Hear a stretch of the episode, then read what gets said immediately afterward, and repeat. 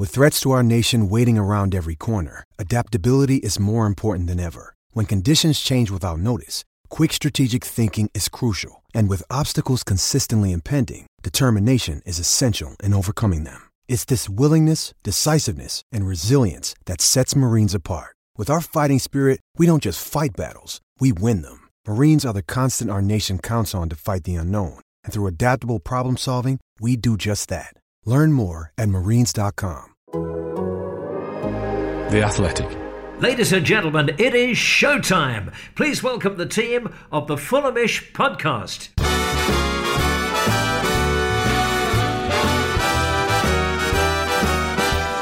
It's the Fulhamish podcast, your independent voice of Fulham FC, brought to you by The Athletic UK. My name's Sammy James, and welcome to the show today. We're going to be having the final word on Fulham's nil-nil draw at West Ham. Be looking ahead to the Valentine's Day game up at Goodison Park. Can we break the curse? No win up at Everton in the league since the 1950s. It's going to be a tall order, but after the Toffees playing 120 minutes in a ding-dong of an FA Cup match in midweek, maybe, just maybe, there is a chance for Fulham. Uh, we're also going to be discussing the Harvey Elliott's tribunal fee which was announced last night and was broken by Peter. Uh, we're also going to discuss the latest Twitter escapade of our director of football, Tony Khan. Also, there'll be an opposition preview uh, from Everton done by Don Betts later in the podcast. Uh, but before all that, let's introduce my guest today, Jack Collins. Hello, mate. How you doing?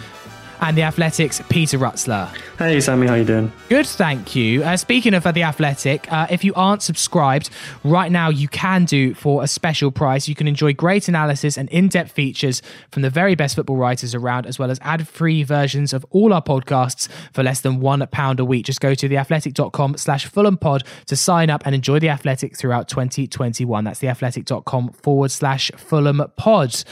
Um, right, it's the Thursday Club, lads, and uh, lots to discuss. Let's start off with a final word from Saturday's nil-nil draw against West Ham. Peter, you were in attendance. It was a it was a cold one at Craven Cottage, and it was a frustrating evening for Fulham because it was a good performance on its own in isolation was a good result but we're just looking so far adrift, particularly with that Newcastle win.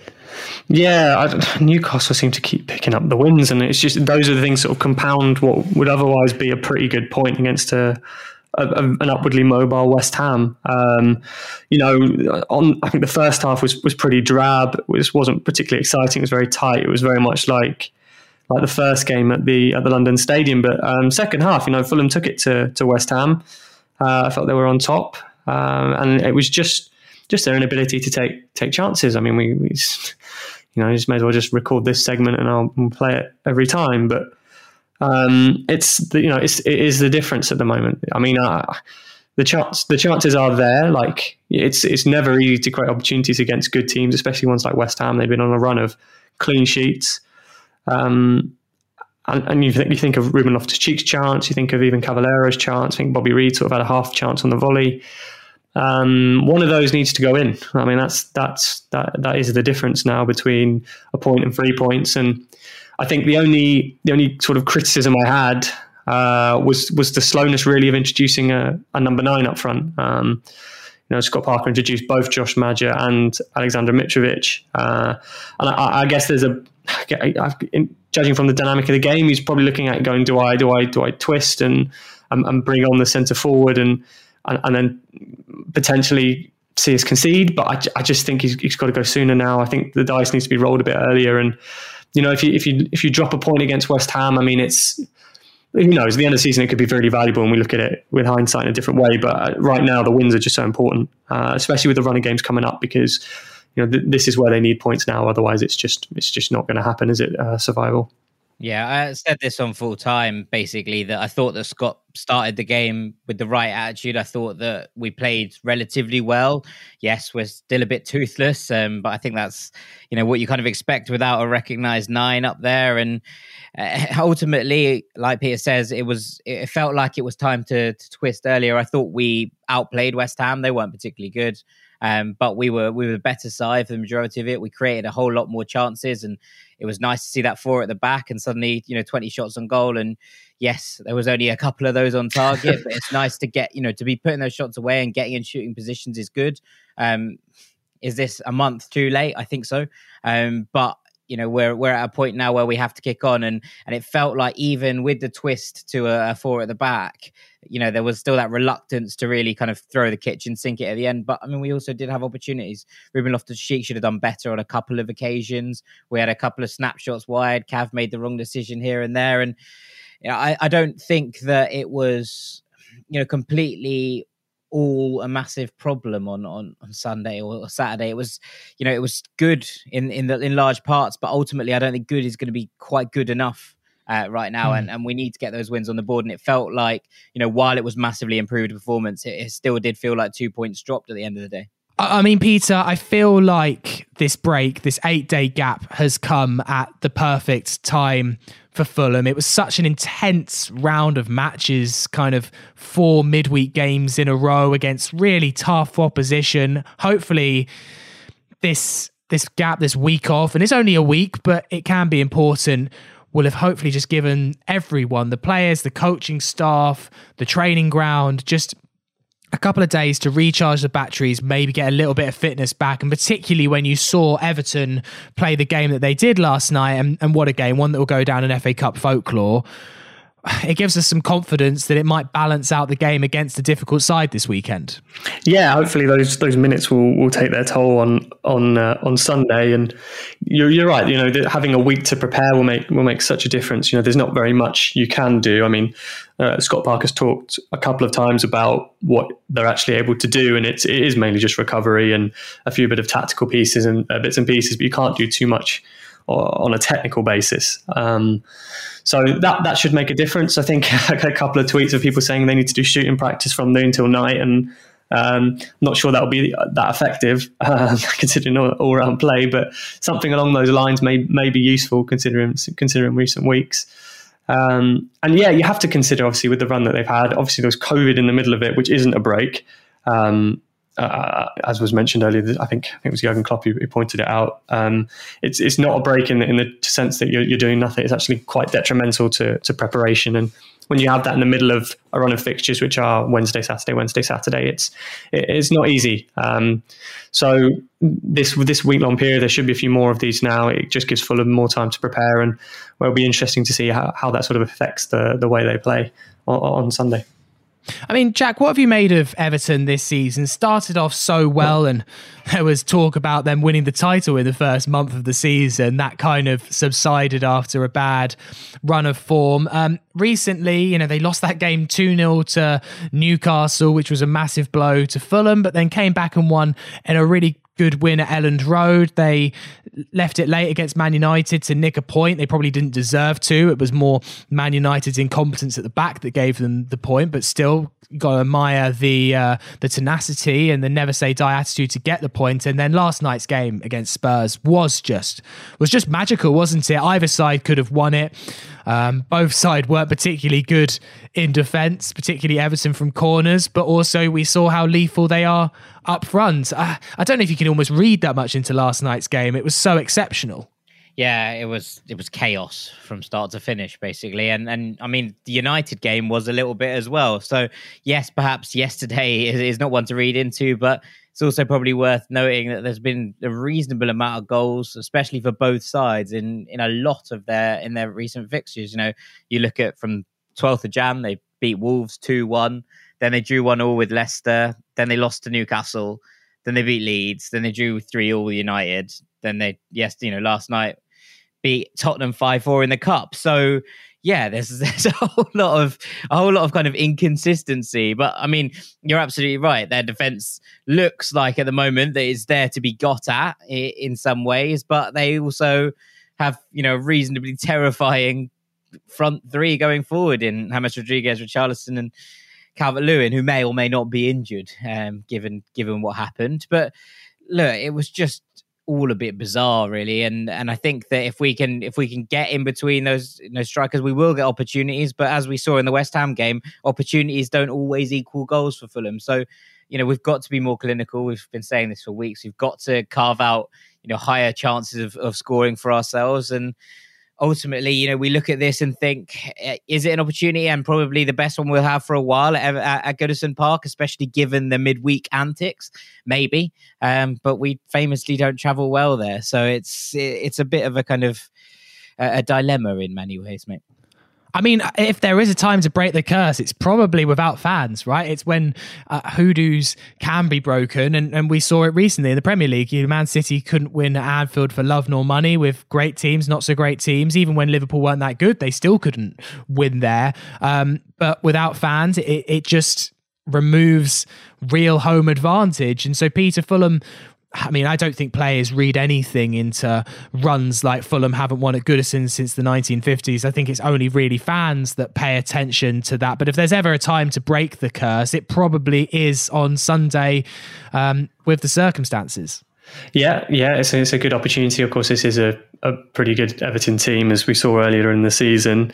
Um, they did show those defensive vulnerabilities in, in that game, and um, that should give Fulham some confidence, especially how they came back into it. Obviously, Cav missed a, missed a penalty. Um, I think it was, was the third one of the run of missed penalties. I think it was the third one. Yeah, that was Howls of, uh, Howls of Pain when that one went over. So, um, yeah, no, it's, it's it's an opportunity. Every game's an opportunity for Fulham. They need to, need to pick up points and um, as, as, as, soon as they can. Really, I mean, bear in mind this is still an Everton under Ancelotti who are pushing for the European places. They're not far off them at all. They sort of have blown hot and cold in in in, in recent weeks over the festive period, but. Um, if Calvert Lewin is available for them, we've seen how much of a threat he's become, how he's been able to sort of take that all round sort of game where he's effective doing all all the the tough stuff as a forward is, is running his movement and and all of that and then finally added a, a clinical edge um, uh, to his game and uh, Fulham could do with some of that themselves. I, I guess the the real question is, you know, how do Fulham set up here? Do do they still stick with the four that we sort of saw? Uh, I'm still not fully convinced it was a a four, you know, like a, a, more recognised four. I just I feel like Fulham just had more of the game, so we saw Bobby higher up. I mean, he did didn't seem to want to drop into that wing back role, but he did a few times as well. So it'd be interesting to see how if Parker sort of tries to keep Bobby further up the field. Um, and also what happens up front, of course, and, and who's going to lead the line, which which is just the main the main talking point at the moment. I mean, what would you do, Jack? Because this is one of those games, Everton away, where you would say, okay, maybe actually Fulham do need to line up with the five. And, and given Everton's recent defensive record, you would hope that Fulham will get chances. Whether they can take them is, is another matter. But we know how lethal they are up front, so we do need to be very aware in defence and, and, and keep it tight. And maybe adding that extra man in defence will be a be more likely that Fulham can get the clean sheet or keep it to one, which which enables Fulham to have more of a chance of getting something. Yeah, uh, I think you're, you're, spot on. I've been obviously a huge advocate for the four. I think that the fact we, you know, were able to to outplay West Ham with that and not massively concede huge amounts of chances to them is probably some sentiment that the, the four is capable of doing its job. If Scott decides that his best attacking thrust in a game like this can come from trying to overload the sides and get either Bobby Reid or uh, Antonee Robinson down down those flanks and basically try and get them in behind, then perhaps he does revert to that three. I just hope that if he does, we you know don't get overrun in the middle again. I, have said this before that I think that's where games break down for us, and and especially without Calvert Lewin there, you'd imagine that they're going to go you know revert more towards that kind of four three three uh, and have Doucouré, Allan, Sigurdsson, Davies, you know, take your pick really uh, uh of who's going to play there. And with all that said, uh, you know, I, I just don't want to see us getting absolutely overrun in the middle. So, so yes, if Scott decides to go back to a five at the back, then you know to counter that attacking threat, then that makes sense in some ways.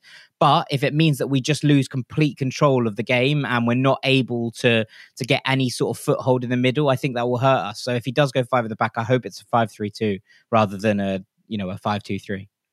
Uh, Peter, Oh, Uh, the big question will be who starts up front. Cav was pretty ineffective again against West Ham. We know that Scott Parker and Mitrovic is a, is a long running saga that we've discussed many a time on this Thursday podcast. So the stars do a look a little bit aligned for, for Josh Maja to get an appearance. I thought he looked bright when he came on against West Ham. He barely got on the ball. I, I feel like had Cav stuck that ball in the 98th minute across the box. Josh Maja was in a very good position to actually finish it away, but unfortunately, Cav decided to to pull it back, which you could see why he did it, but I'm, I'm sad that he didn't stick it across the box to see if Maja could get on the end of it in the 98th minute.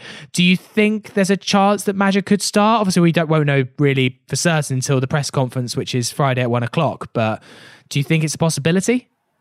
I mean, it's definitely a possibility. I think right now Fulham need to find a find a solution. I think I just don't. I think the, with Cavaleiro, I I just don't. It's not working really, is it? I mean, it, I mean, when I did I did the piece on on Monday, looking just looking at him a little bit and the chances he sort of missed. And one thing I did sort of pick up that I hadn't really noticed before was actually his movement in the box is quite good. He is actually very good at buying half a yard off a defender, getting into the right spaces, and uh, and that side of his game. But what Fulham are missing is is the goal scoring touch. It's that clinical edge and the ability to put the ball in the net. And in, you know, he's I think he's had the most big chances of of any Fulham forward this season. I think he's had eight, and he's, he scored two. Um, one's a penalty, of course, and there's a, there's another penalty miss in there. Big big chances means an opportunity reasonably expected to score, which is a is an Opta stat. Um, and you know, for all the for the, all the good things he does bring, you know, the running, the movement, um, very good transition, and, and, and that sort of thing. I, I, think leaving him up front is is not really working. And I think I, I, just think back to to when Fulham played Manchester United, and, and Ademola Lookman played through the middle, and uh, you know, he obviously scored very early in that game, and he seems to have a, a more natural knack in front of goal than than Cav does, and you know, at this point, there has to be some kind of change, and you know, I, I, think everything, all options have to be on the table. I don't think, as you said, we, we've seen enough of Josh Maja to make any kind of sort of judgment as yet. Um, he tried to put himself about a little bit, and um, I think only had a handful of touches at best. Uh, maybe at the end he could have had that opportunity, as you said, if, if Cavaleiro had been able to pick him out. But um, you know, right now Fulham needs something. Um, I don't think Mitrovic did at all poorly against Brighton when he came on, nor against West Brom. Um, he did well um, in those two games, as you said, but then didn't do so well against Leicester and was immediately dropped. It's almost like he will get punished if he slightly dips, but he won't get a, a stay in the team when he does okay. I think I think for me against Leicester, I, I, didn't actually think he played poorly. I mean, he had that opportunity in the first half where Anguissa squared it to him, and it it almost looked like he was either off balance or just completely misjudged it, uh, which which can happen. I think that's probably part of the rustiness at the moment of, of him.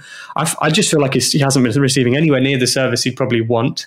I feel like, especially later in that second half, I think as we as we discussed before, so I don't want to go over the, the same ground, but I just I, the ball didn't they didn't move the ball into into him and play to his strengths enough. I don't think that game really probably suited him. And maybe Everton on, on Sunday doesn't really necessarily suit him as well. If Fulham are going to have to sit in that five and try and play in transition a bit more, maybe there's a case for that. But um, I don't think he's done anything particularly wrong when you go Brighton, West Brom, Leicester. And so for him, maybe to come back in, I, one, someone has to step up, basically. Um, and one of those forwards has to come in and, and, grab that opportunity by the scruff of the neck. You know, Cavaleiro is a you know, he's I think he scored against uh, West Brom, didn't he? He's the most recent one to have to have found the net. So that's probably why he came back in against against West Ham. And um, but yeah, one of Lookman, Maja, Mitrovic. I think you know you've got to have them leading the line and, and, and just try and get some goals in the team. Uh, Jack, I just want to talk survival hopes and points required and, and, things like that, which can get a bit tedious, especially when you're so far out from the end. But I wanted to read this um, message that we got on our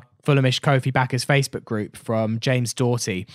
He said, While in a Wikipedia rabbit hole, I regularly do that, James, do not feel guilty. Uh, I started looking for ways to revive my hopes of our chances at, of survival. Naturally, I went to the Great Escape season first.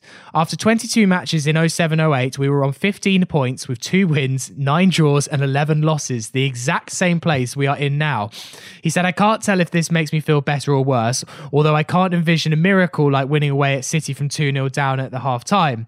Uh, we don't have to leave our final nine points until the last three matches. Here's to hoping. Um, a little bit of solace there from James that Fulham have got previous from being in exactly the same position as 07 08 and look Fulham did not put it together in 07 08 until literally the last 5 games of that season we were awful pretty much consistently under Hodgson until then the next four games do seem crucial for Fulham, Jack, and I know there's a long time to go, but if we don't get a win out of Everton, Burnley, Sheffield United, and Palace before we play Man City, then Liverpool, it's surely then curtains. At the moment, there's the slightest chink of light. But if there's nothing out of these four games in February, then it's surely the fat lady singing. Yeah, I mean, you're looking at 12 games to go at that point, and I, I always kind of return back to the the kind of point that if we're three game, if we're three points off anyone out of the relegation zone on the final day of the season, then anything can happen. But you know that that is literally just maths. So there, there, there's not there's not too much here that I'm saying that anyone doesn't know.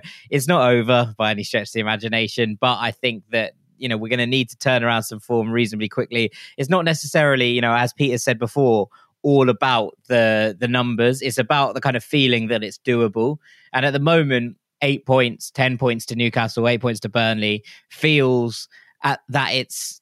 Oh, not achievable in the sense that you're not like, oh, that's that's well easy, but it feels like it's not you know the the worst mountain in the world to climb. I think we especially with 16 games left, right? If that cuts down to 8 games and the gap is still the same, then you start to you start to worry, right? Because suddenly the point that you know the opportunities to pick up those points are are diminishing. And and, and yeah, so I, I think you're right. I think what you've got to do is you know pick up these wins not necessarily all in in one go, but enough to keep yourselves in in touch in in the hunt. And and, and so much of that is going to be mental as much as you know the the mathematicals and the physicals of what's going on. It's the it's the fact that you feel like you're in the hunt. And at the moment, from what we're seeing from the players, you know. Joachim Andersen, especially, but we've seen similar from Harrison Reid and Tosin.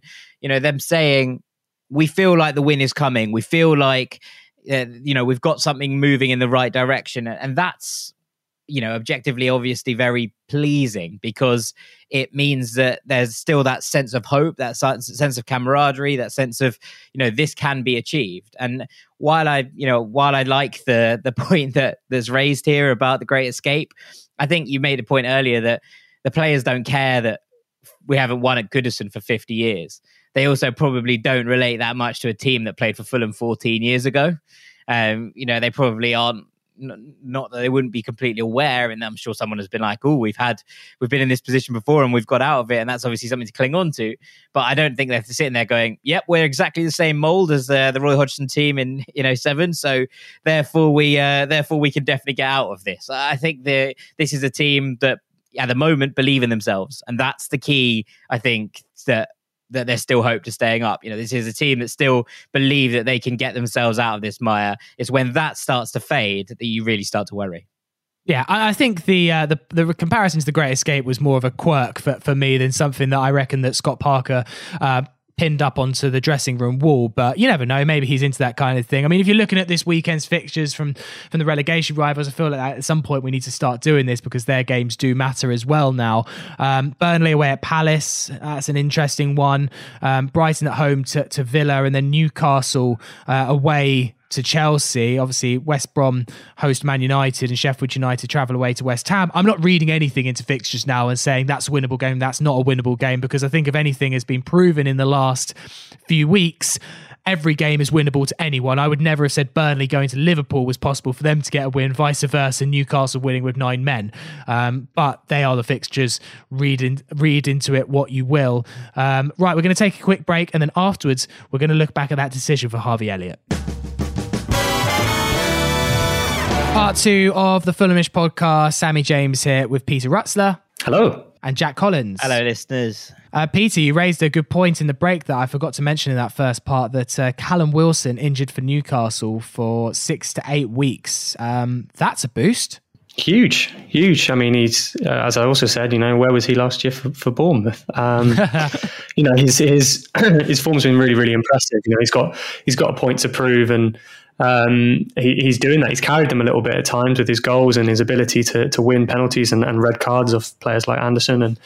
Um, that that makes such a difference having having a goal scorer in your team, and, and that that's that's what he's been for them. Um, so his absence is massive. Obviously, they've got Saint-Maximin back, and he's just seems to have completely transformed their attack. Um, the freedom and the fluidity of it, he, he's made such an, an impression. But you know, you, we're clutching on to all the small things at the moment. So when when, news of that comes out that Wilson's out, and it's like, oh, okay, maybe maybe we can drag Newcastle in again.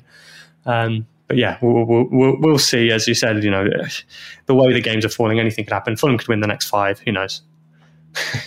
um, I, I, like that when the um, when the tweet came out, Rupert Lewis responded to Fulhamish with the uh, Jim Carrey meme, which says, "So you're telling me there's a chance," which is very much when I saw that how I felt as well. Like are you just going to make this, drag this out, give me false hope all the time, Fulham, that maybe we can get out of this and ultimately we're just doomed to failure? Right, let's come on to the Harvey Elliott tribunal fee. Uh, we've been waiting on this all week, Peter. We've been talking about delaying the pod because of the Harvey Elliott tribunal fee and when the announcement would come. Finally, pretty late on Wednesday evening, past 10 o'clock, it was announced that uh, Fulham will get up to 4.3 million. Of course, if you can't remember, Harvey Elliott uh, moved a couple of seasons ago to Liverpool at just the age of 16. Um, they offered Fulham 750,000. We rejected it. Uh, so it went to a tribunal. We also get 20% of the sell on fee. Uh, and F- Fulham, Peter, seem very happy with this decision. I mean, they initially wanted 10 million, um, but they seem very happy to settle for the kind of four-ish that they've got. Yeah, uh, very pleased actually. Uh, they, they're very pleased with it and grateful to the tribunal for it. I think it is a record fee for a 16-year-old. So when you when you consider that it was uh, it considers the training and development side, and he is only 16. Um, you know, they're quite happy with it. I mean, personally, I I find the whole thing quite uncomfortable. I think the whole way youth transfers are done, and, and this isn't just to say you know Fulham are the only ones here who, who, lose out. I mean, Fulham are taking advantage of these kind of situations before with with E Triple P, which is the elite player performance plan, um, which which is the system that overlooks uh, academy football introduced in 2012 sets the academy category rankings and and the the performance game plans uh, which is uh, matches between different academy setups. Um, at that level, they there are fixed fees for, for youth players, and you know Fulham most one one most recent is Jay Stansfield, who, who Fulham took from uh, from from from Exeter for relatively little money at all. Um, so. I think with Elliott, I mean, part of the issue I have is Elliott is quite clearly an incredible talent. Um, he's still showing it. It's not. This isn't some kind of flash in the pan or anything. I mean, he's, he's four goals and eight assists at, Blackburn at the moment. There's a reason all the big clubs were, were after him uh, when he first broke onto the scene. Um, and Fulham are only guaranteed at this point 1.7 million, according to James Pearce, who, who, covers Liverpool for us at the Athletic. And then the rest is, is due to appearances. And so to get the full 4.3 million, Fulham will need uh, Elliott to have played at least 100 appearances for Liverpool and, and also get an England cap. I look at it and I, I, just don't think the system really rewards academies enough for producing key players. So if you take someone like Elliott, Elliott's a player who is, is maybe once in a generation for, for an academy at that. Maybe he might be, might be, um, but that's how he was regarded. Like there's no doubt about that. Um, he's the kind of player that can one transform your fortunes on the pitch or transform them financially, and and Fulham at this point won't receive that. Now, obviously, the sell-on fee is huge. I think that's that's probably why Fulham are pleased. I, I, think that's a fair assumption to make because if if Elliott goes on and, and, does really well at Liverpool and goes to Real Madrid for 100 million quid, Fulham are quids in, and they can't you can't necessarily complain too much. Obviously, the flip side is if he stays at Liverpool and does a Steven Gerrard for the rest of his career, then Fulham are getting hardly anything at all for a player who could win titles and trophies and whatever. Um, it's it's a complex one because you, you're you're you're betting on potential, aren't you? You're you're looking at the future and, and, and how much money you can make potentially on his ability. He could he could snap his knee ligaments. I hope he doesn't. I don't mean to make that sound very crass and because of, of the, the implications of that and, and how difficult it is. But he could suffer a serious injury um, that delays his career or doesn't, which means he doesn't fulfill his potential. Any anything can can happen. So it, it is difficult but then you, make comparisons. Obviously, Rhian Brewster's the one I, have made in a, in a in a column today about about Elliott, where he's gone for 20 million to, to Sheffield United. And there are differences there. You know, he has been around on the circuit a little bit longer, had far more minutes. But, you know, Elliott's regarded in probably a higher regard than, than Brewster is. And you do wonder, you do, I, I, I don't think the system at the moment is set up to reward academies for the talent they produce. But Fulham aren't blameless in all of this. You know, we aren't the uh, the poor victim that have had our player taken away because we've kind of done it to other clubs. And, and the case in point is obviously Jay Stansfield. And Exeter were so upset by that, they came out and made a statement about it at the time. Yeah, no, as I said on, on, on Jay Stansfield, you know, he was taken from, from Exeter. Um, and I think at the time, uh, uh, you know, Exeter, of course, were, were unhappy about it, but, uh, you know, Fulham paid a, a fee higher than, than they would have wanted and an arbitration fee. So, they were they were more accepting of the move, but again, that comes into to E Triple P and the, the, the fixed transfer fees at, at, younger age groups, which which allow for the bigger teams to take young players for for very very little money. Um, Fulham aren't blameless. I mean, it's it's a, it's the the product of the system. It's sort of geared to those with, with bigger pockets, and I just don't think that's necessarily fair. Now, obviously, the player has agency too. Um, you know, I mean, in the case of Jude Bellingham, I think he he signed a contract which allowed Birmingham to to make money from him. So th- there's that side of it, but also from his point, from a player's point of view, why should he be restricted for who he gets to play for? Um, you know, should should the fact that he's been at Fulham for X amount of years mean that he he's not entitled to, to move to another club? I mean, who would begrudge him going to Liverpool? I don't I don't think that's that's kind of the point. Um, it's it, that's why there, there, are lots of different nuances, and it's actually difficult to find the right balance. I think that the fact that there's a sell on is a really encouraging thing. I just think Fulham haven't reaped the benefit from one of the best ever talents that's come through their ranks because one, he hasn't made a difference on the field. You know, Ryan Sessegnon, of course, went for good money to Tottenham and also helped the team to promotion. Elliott has barely featured. They won't really see the financial recompense, and if he doesn't move on from Liverpool, which is possible, I don't think there's enough teeth and there's not enough appearance clauses. I mean, if he makes 100 appearances for Liverpool, he's he's worth probably a little bit more than 4 million quid. Um, so, yeah, it's it's a really complex thing. Um, I just don't think the system at the moment is geared to supporting academies, and that is more damaging across the game because you want more clubs across the country producing players and giving them opportunities to, to progress. Yeah, I mean, there's been some pretty nasty ones. The Jay Stansfield one, as you mentioned, went through reasonably smoothly, and and Exeter, obviously, while they were sad to lose a player, you know, of that talent, seemed to be relatively okay with what Fulham had done with the the compensation paid, etc. The one that jumps to mind for me is Luca Murphy from Hartlepool. Um, and I remember we agreed a fee with them when he came on trial with us, and then said that he wasn't good enough. He went back to Hartlepool started, you know, had a bit of a, a mess, acted up, got released, and then Fulham signed him. And that all smelt a bit wrong, didn't it? That all that all didn't rankle particularly nicely with with any of us reading it. And you know, there were you know Hartlepool came out and said they were gonna they were gonna pursue compensation, all of these things. So so there are different there are different things at work here and and i guess in some ways it's just your position in the food chain. Now as peter says that doesn't make it right and obviously fulham are seeing the the bleaker side of that in in terms of harvey elliott and how he moved on. But you know and also i guess how far back do you take it? Because at some point we know that as a you know a very young player and obviously under a certain age you can't be officially signed to one club etc etc etc but uh, you know as a very young player harvey elliott started out at qpr now at, he obviously joined the fulham academy at 11 uh, and worked his way up through there. But at what point did did that become you know did that switch become official? Was he playing just for numerous clubs and decided on fulham seems a little bit weird considering i think he was a qpr fan growing up. Um, and and there are you know there are lots of different things going on here that that all work in different ways. And and and it's not a very nice world in some ways. It's it's a bit of this dark heart the dark underbelly of football. And i mean i think it ties in a little bit with the article we saw a couple of weeks back from max noble um, on the i about the kind of underbelly of how youth football works and how players are are basically molded in the shape that a club wants to try and get the best deal for the club rather than the player and and and look, if, if Harvey Elliott's gone off to Liverpool to try and you know make his way and wants to go and play for the you know the champions of England currently, etc., then it's hard to blame him for that.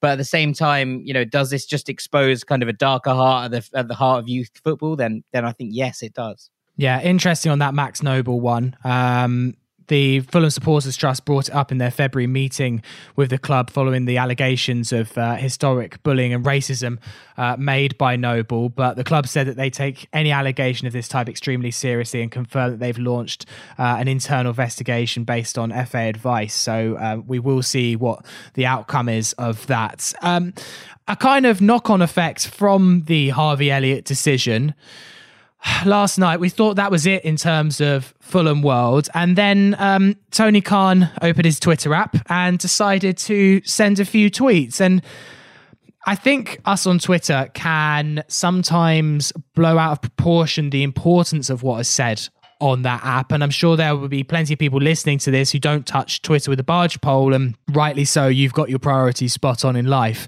Um, but there was a strange little exchange, uh, and it started off between Darragh MacAnthony, who is the um, owner of Peterborough, uh, and Tony Khan, who of course is director of football operations at, Fulham. And it was a talk about Ivan Toney, right, who is banging in the goals for Brentford, scored another one last night, it sent them top of the league. And look, it's it's, it's looking like the the bees could be going up, and obviously with Fulham going down, it's it's not great, and you know what song's coming, but. Darragh MacAnthony was trying to validate how Ivan Toney was worth the money that Brentford paid for him and was worth his valuation. And someone replied to Darren MacAnthony saying, if I was Fulham, West Brom, or any of these teams that could go down, I would have done anything to buy him this season. He is Premier League class all day long. Darren MacAnthony said, and a quote tweet, to be fair, Fulham manager wanted him. Which then sparked Tony Khan to respond to that to say, I did like him a lot. I still do. And I was the one that brought him up in the meetings, in brackets, the general manager, not the manager. Went on to talk about how he had a great profile, but because of the constraints of FFP, that he couldn't sign Ivan Toney. He then did a few more tweets responding to both myself and Jack, saying that it was relevant for him to bring it up because of yesterday's tribunal decision. Uh, I mean, Peter from the outside, um, looking in, um, you kind of took a fresh approach on it this morning when it wasn't half midnight last night. What was your view on on these tweets? Because to me, it just seemed a bit bizarre, and and I literally said to him, Tony, I was like, I don't think anyone really needed to know. Yeah, I mean, it's uh, from my point of view, I find it interesting because it's, it's information that Fulham, Fulham were looking at certain players. So um, I don't think that's much of a surprise. I think most clubs were probably looking at Ivan Toney and uh, considering what, what Tony Khan said before about FFP and what we know when you consider the 2018-19 spending, COVID-19 and, and whatever else, um, that, that, things are tight. Uh, so the fact that Fulham weren't able to sign him makes makes sense. So the fact that that was explained isn't necessarily a surprise. We know that Tony Khan likes to use Twitter. Um, so from that side, it's, it's not surprising. I guess um, I think that the thing that seemed to really, you know, set set fire to the fan base or just get discussion going was the fact that he said, uh, you know, I was the one who looked at him, general manager, not the manager, um, which seemed kind of weird. I mean, it's it's unusual that he had to clarify that you know he was overseeing the transfers and then it wasn't necessarily Parker who brought it up. Uh, we all know that Tony Khan oversees transfers at, at Fulham. He, you know, he, that's that's that's what he controls, and Parker does have a strong input on that, uh, as he's discussed before. That's that's not uncommon. Um, but obviously, you know, because of the how much of a, a lightning rod the transfers issue is, um, it, it, sort of piqued everyone's interest. Um, and I guess the question is why why you had to sort of clarify that. Um, now, I, you know, for one thing, it could be just to, to reinforce the fact that he, you know, does oversee the transfers. So I think that's that could be it. I mean, the, Tony Khan would have to explain that probably himself why he wanted to clarify it. But um, but then also at the same time, I think the word manager used by Darren MacAnthony opens up a whole can of worms again when it comes to transfers. You know, was it was this a case of Scott Parker wanting a player that Tony Khan would facilitate. And I can see how that then necessarily translates to him going, okay, I need to respond to this and, and, clarify that, you know, this was, this was me. I mean, it could easily have been solved by just saying, yes, we Fulham were interested. Um, but, you know, I think that, yeah, there is, that's where the, the open endedness comes in. And that's what you're exposed to with, with things like Twitter when you do put things out, because when you do discuss these things publicly, they can be interpreted in different ways. You know, the fact that the, the characters are limited means you can see things in any, any different kind of light and you're constantly making inferences like we're, we're trying to do here. Um, and it's, it's it's difficult, and it, it, you know I, I don't know how that may implicate for for how Fulham do business or or whatever. Um, but I, I, don't think it was a, a, major thing. I can see why you'd want to explain why Fulham can sign him if they were interested. I mean, FFP is a, a valid explanation. I mean, where the FFP issue comes from is a different conversation, but the fact that they couldn't sign him is is a legitimate one uh, in the summer. Um, no, I think it's it's relatively interesting. It's not it's not it is unusual for a club to say we were interested in this player. Normally, that will come out through through through conversations I have with people or like other journalists and, and media interest that sort of way.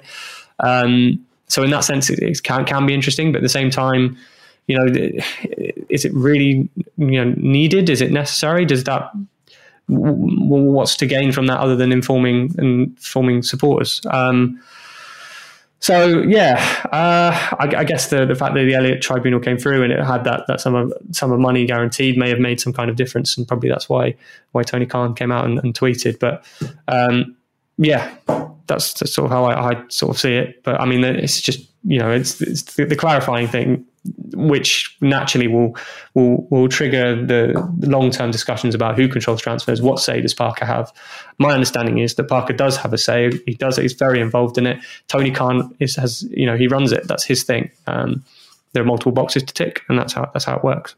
It's a funny one, isn't it? Because obviously, I mean, the analytics team, I would imagine, were probably the lead on Ivan Toney because Scott, with the amount of work he was having to do, especially late on in the season, watching tape, you know, trying to improve performances, etc., etc., probably wasn't watching all that much Peterborough United. You'd imagine, you know, that's what the recruitment team is there for. So for for it to have been a, a stats led or you know analytics led signing isn't that weird from my perspective right? I think that if you look at ivan Toney's numbers then they stand up. If you look at what he brings to a team then then they stand up. And all of these things would suggest that yes it probably was analytics that brought him brought him to the table. Scott probably had a look at that tape and thought yeah would quite like a bit of that. He looks good.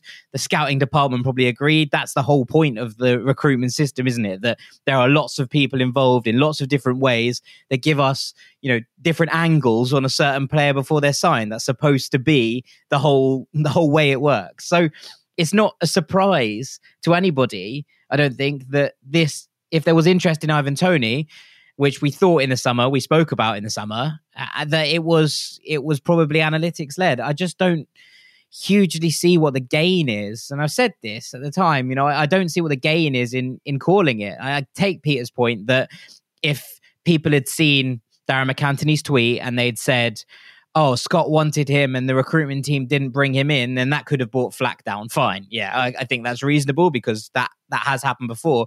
But I just don't think that many people would have seen it, to be honest. And, and that's my kind of biggest bugbear with the whole thing. It's that I don't think many people would have been that tuned in to what the Peterborough United chairman was tweeting about. Yes, it might have been picked up by a couple of Fulham accounts. People would have probably looked at it and thought, we were interested in the player in the summer, we didn't get him. Okay, yeah, and, and yeah. we would have moved on, and that would have been and that would have been that. And instead, we're now embroiled in a Twitter storm where everybody is losing their minds a little bit for for, for no huge reason, and for a player that we didn't even sign, which is perhaps the most, most mad thing of the whole lot. If this was for a player that Fulham had signed, then maybe you'd be a bit like, okay, well, at least it's something vaguely relevant to to us now. But I mean, as I tweeted, you know, it was a player we didn't sign. That player is currently firing our rivals to the Premier League and, you know, last summer I thought about investing in Tesla and Bitcoin, but I didn't. But the people that did invest in Tesla and Bitcoin are now millionaires.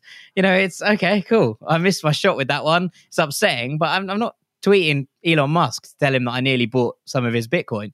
Um, I mean, uh, like, like, I said, like I still think it's kind. It's in, like as I said from from my perspective, and you know, generally, it's interesting to know that it's a player that Fulham were looking at. Like to have that confirmed, you don't get that from that side of things. It's unusual that sort of transparency. It's it's not common. You don't see that with with other clubs, granted, but that doesn't.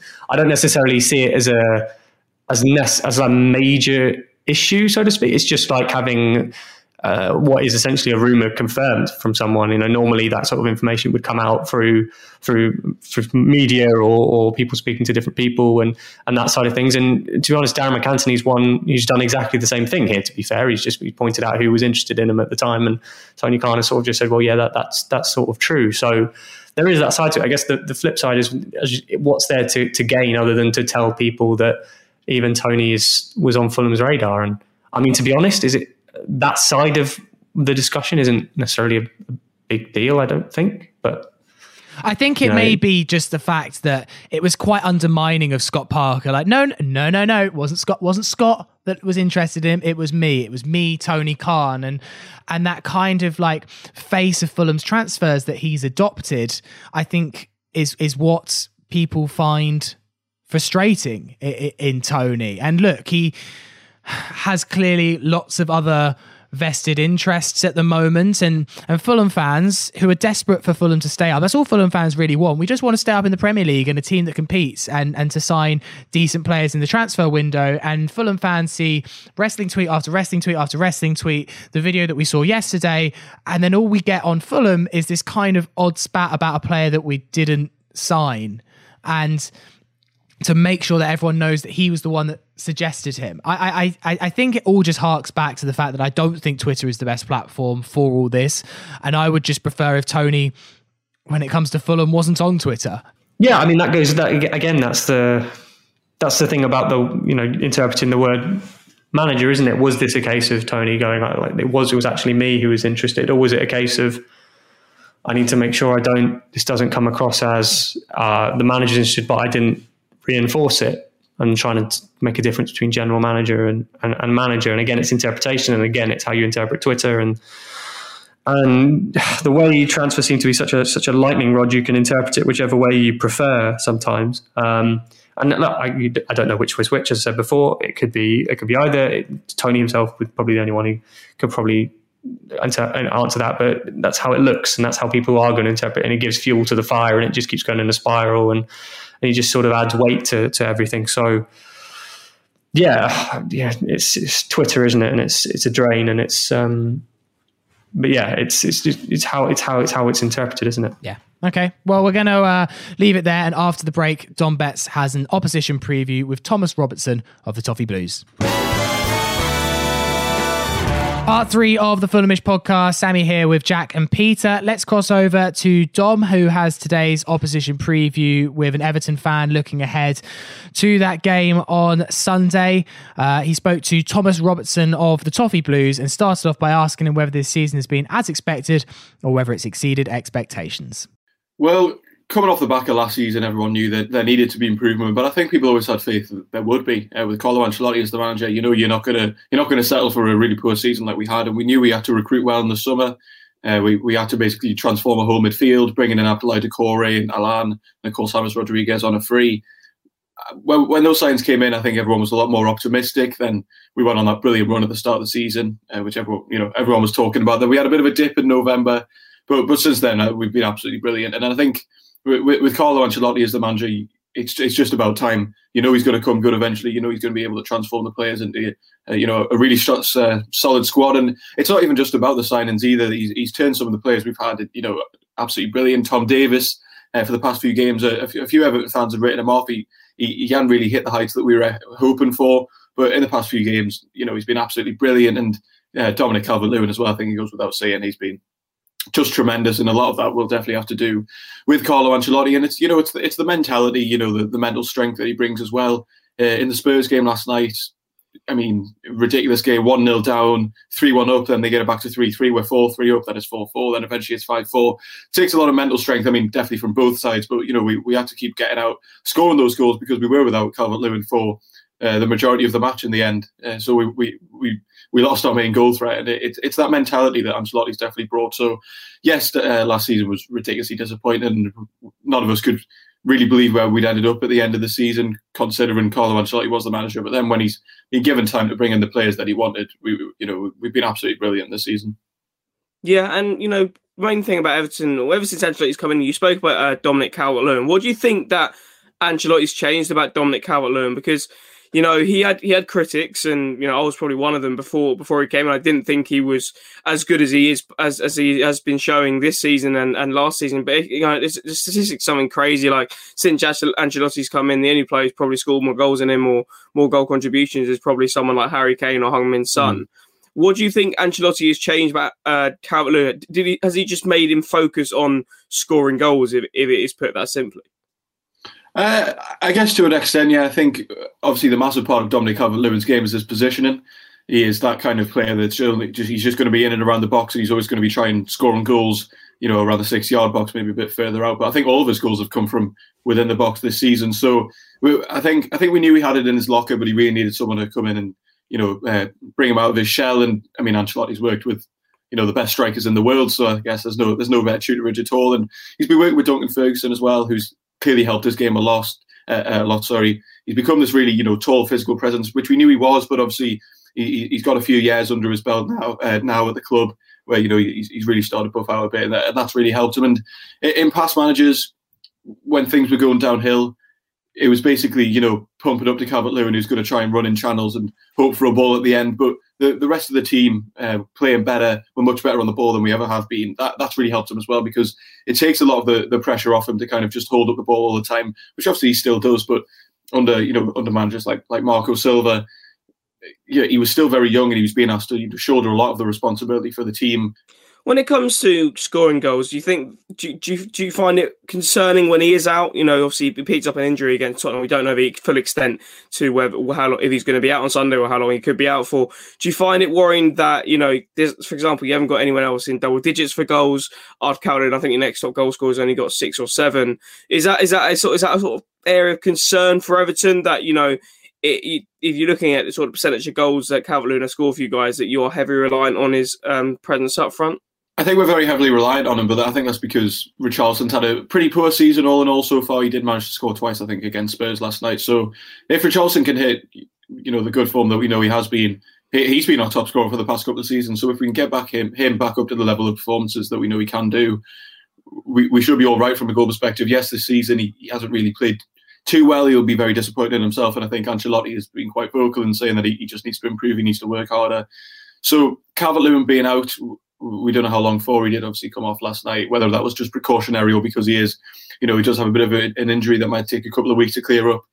It's it's always going to be a bit of a disappointment. But we've won games without him this season. It was the Wolves game. We turned up. Uh, we managed to win with James Rodriguez and Gylfi Sigurdsson at striker, which is not sure. I'm not, I'm not, sure anyone really expected us to turn up like that. So we, we know that the team's very tactically flexible. So if I, if Calvert Lewin's not there, we, we don't suffer as a, as a whole team. Yes, from a goal scoring perspective, it, it's not ideal. He is our you know he is our main goal scorer. But if Richarlison can you know carry on the vein of form that he that he hit last night, can get that confidence back, then goal shouldn't be too much of a problem. And we do have other threats like James if he's back fit, and even Gylfi Sigurdsson, uh, dare I say it, he he can score an, an odd goal or two on his day. So yeah, it, it is tricky without Calvert Lewin, and if he's injured for a while, we will definitely feel it one area that a lot of people talk about is obviously the goalkeeper situation at Everton with you know Jordan Pickford and Jonas Olsson. You know, I, I often feel like with Jordan Pickford, yes, he does make mistakes, but a lot of keepers do. It's just the ones that Jordan Pickford seems to make get emphasised quite a lot just because he's England's number one and Southgate, you know, and Southgate, there's no reason Southgate to drop him in regard to his England performances because whenever he plays for England, he seems to not really make make too many mistakes. But what what is Everton's fans sort of take on the situation? Um, would you be looking to get an improved number one in the summer, or are you happy with Pickford and Olsson at the moment? I, I can't say I'm happy with Pickford by any means. I think he, he has good moments. I think he's a, brilliant, you know, reaction in every keeper. But then the mistakes he makes, that, that's what costs you the goals at the end of the day. You can make, you know, three or four good saves in a game, but if you're costing a goal that you shouldn't have conceded, then you kind of wipe out all that good work. And Robin Olsen, when he's been coming in as deputy, has been absolutely brilliant, but he, he hasn't really set the world alight. It's just the fact that we've had a few years of a keeper that's looked like a liability every time the ball comes into the box. That now we've got a keeper who's solid and doing what's expected of him. That we're all getting very excited. I think in the long term, I think we would need a new number one. Olsen is 30, I believe, or somewhere around there. John Pickford, for me, I don't think it's really ever going to work for him. Despite the fact he has hit good runs of form this season, we all know he's still got that moment in him. And opposition attackers know he's got that moment in him as well. You know, that, that, that gamble that you take uh, as a forward, if you know a keeper's out of form, then that, that, that plays on your mind as well. And it'll play on the defence's mind uh, uh, alongside that. So I think in the long term, we, de- we definitely do need a no- new number one. I think Robin Olsen's very good at doing, you know, what's been asked of him so far.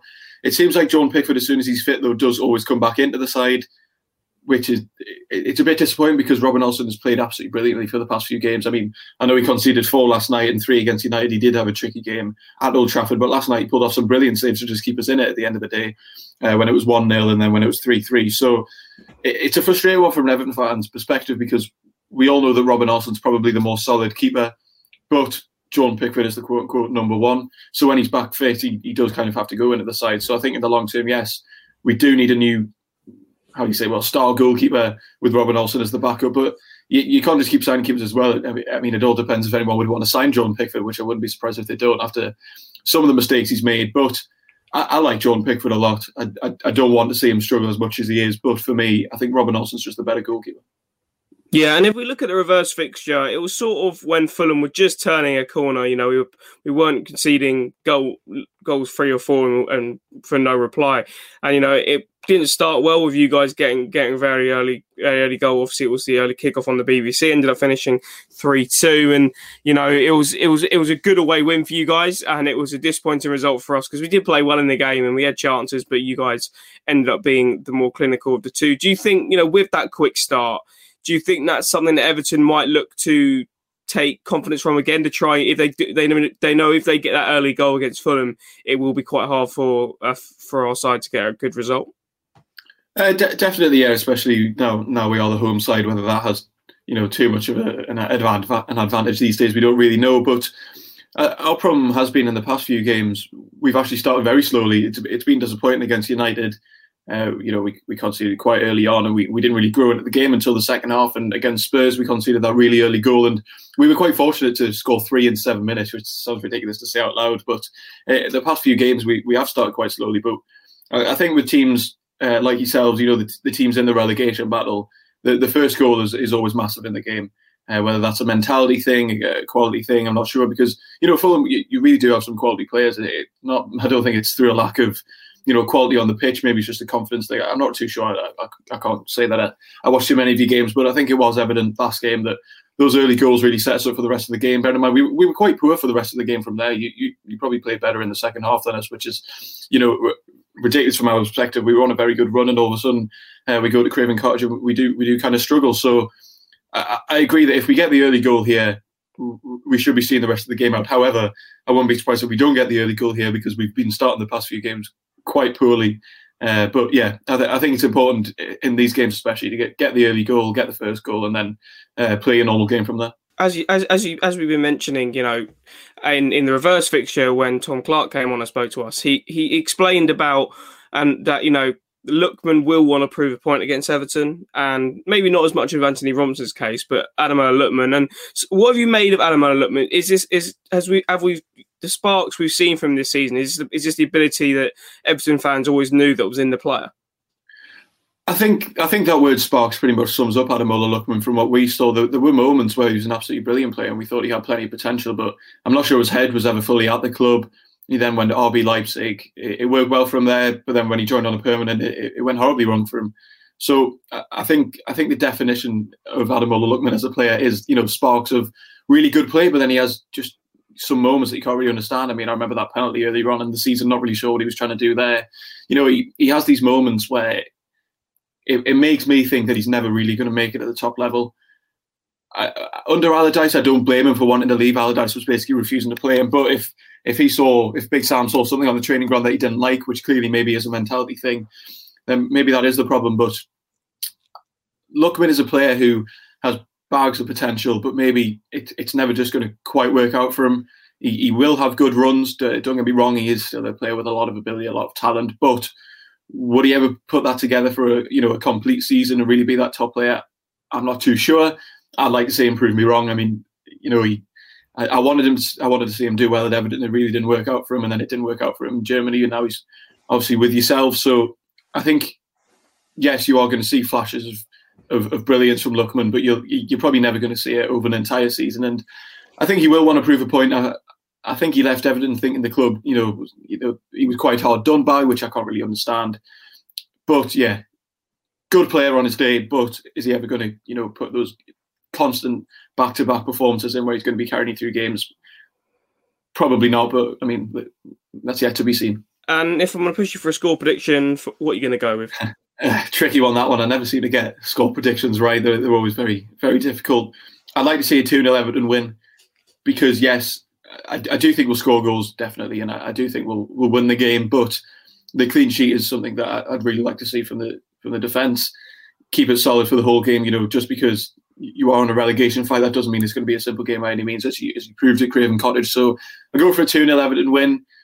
I'm not expecting loads of goals. I'm, I'm probably expecting a, a, slightly open game because you do like to play quite, you know, attacking, expansive football, which we will look to exploit. So yeah, 2 0 Everton win I'll go for. Thank you very much to Thomas from the Toffee Blues and to Dom, of course, for doing our opposition preview. Uh, that is a bit of a cut down version. If you'd like to watch the full thing, it's over on our YouTube channels. Just search for Fulhamish. Make sure you subscribe and you get all our other great video content, including our full time lives that are after the game. And uh, if you want, uh, another bit of analysis from the West Ham match. Uh, Jack Isabel uh, and George Cooper did a fantastic full time live after the West Ham game. Um, it was just a, an excellent watch. Uh, Jack obviously is a is a lovely conductor of the of the orchestra when it comes to, to all things, and uh, that was a particularly good discussion after a frustrating game. So it's live after every match. There will be one after the Everton game, of course, live on YouTube. So uh, make sure you subscribe. Okay, that's all for the podcast today. We'll see what happens on on Sunday uh, against Everton. Fingers crossed, Fulham can turn it around, can break the hoodoo. And who knows, maybe we'll break the hoodoo again against Burnley. Maybe all our curses up in the northwest will be broken forever, but uh, we can but dream. Uh, Jack Collins, thank you very much. Thanks for having me, Sammy. Peter Rutzler, thank you very much. Thanks, Sammy, as always. And have a good weekend. The podcast will be out on Monday with Jack. Come on, you whites. You white.